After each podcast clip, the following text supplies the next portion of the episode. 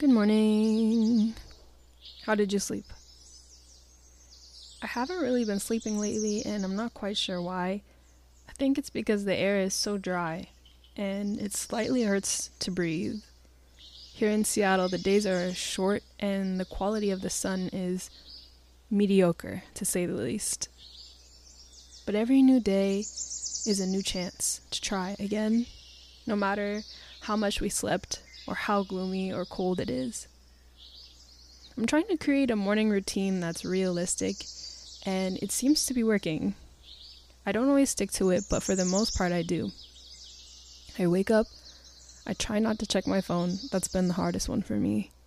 I say a quick prayer instead, drink a glass of water, journal or read, and then go on a walk.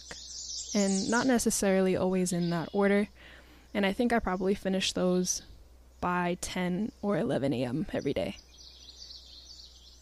Is there something that you can do today that will help you to wake up with ease? Maybe it's just getting some fresh air, rolling down the window on your way to or from work. I do love the sound of the birds in the morning, it makes me happy. Well, I hope you have a great day, and I'll see you tomorrow, friend.